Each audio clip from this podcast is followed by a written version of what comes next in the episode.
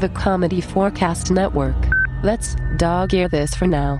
This is Comedy4Cast, episode 700, Dog Days of Podcasting Edition. Would you like help?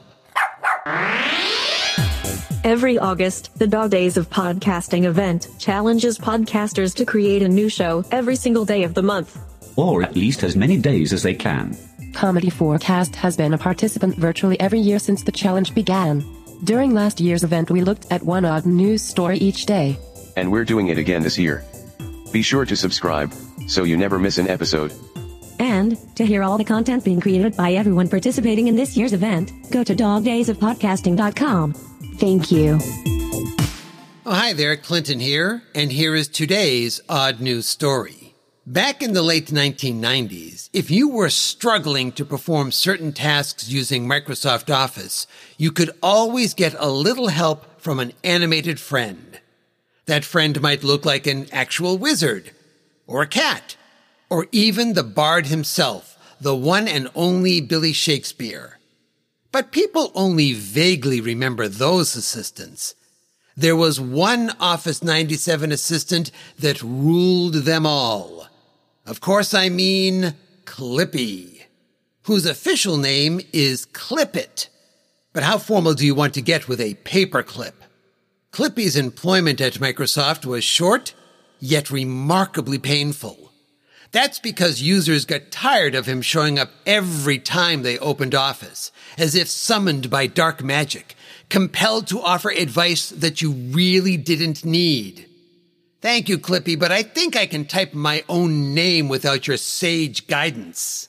After just four short, annoying years, Clippy was relegated to the darkest place of all. He had to become off by default software. Sadly, his contract didn't include any kind of golden parachute. It makes me wonder if he could have used some help with that.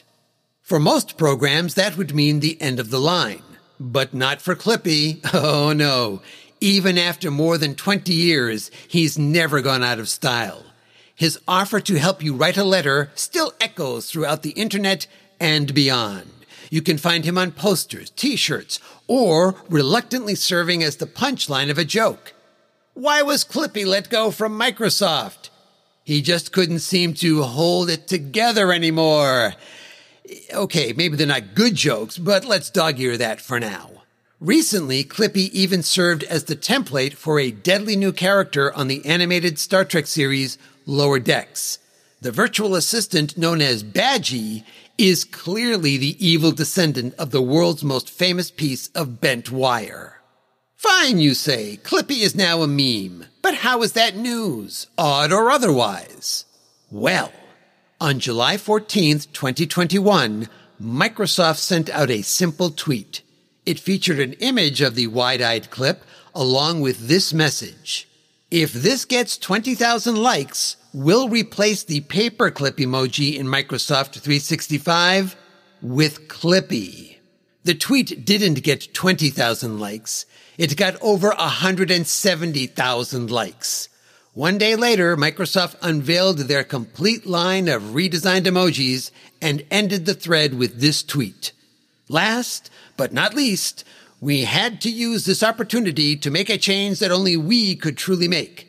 So long, flat standard paperclip, and hello, Clippy.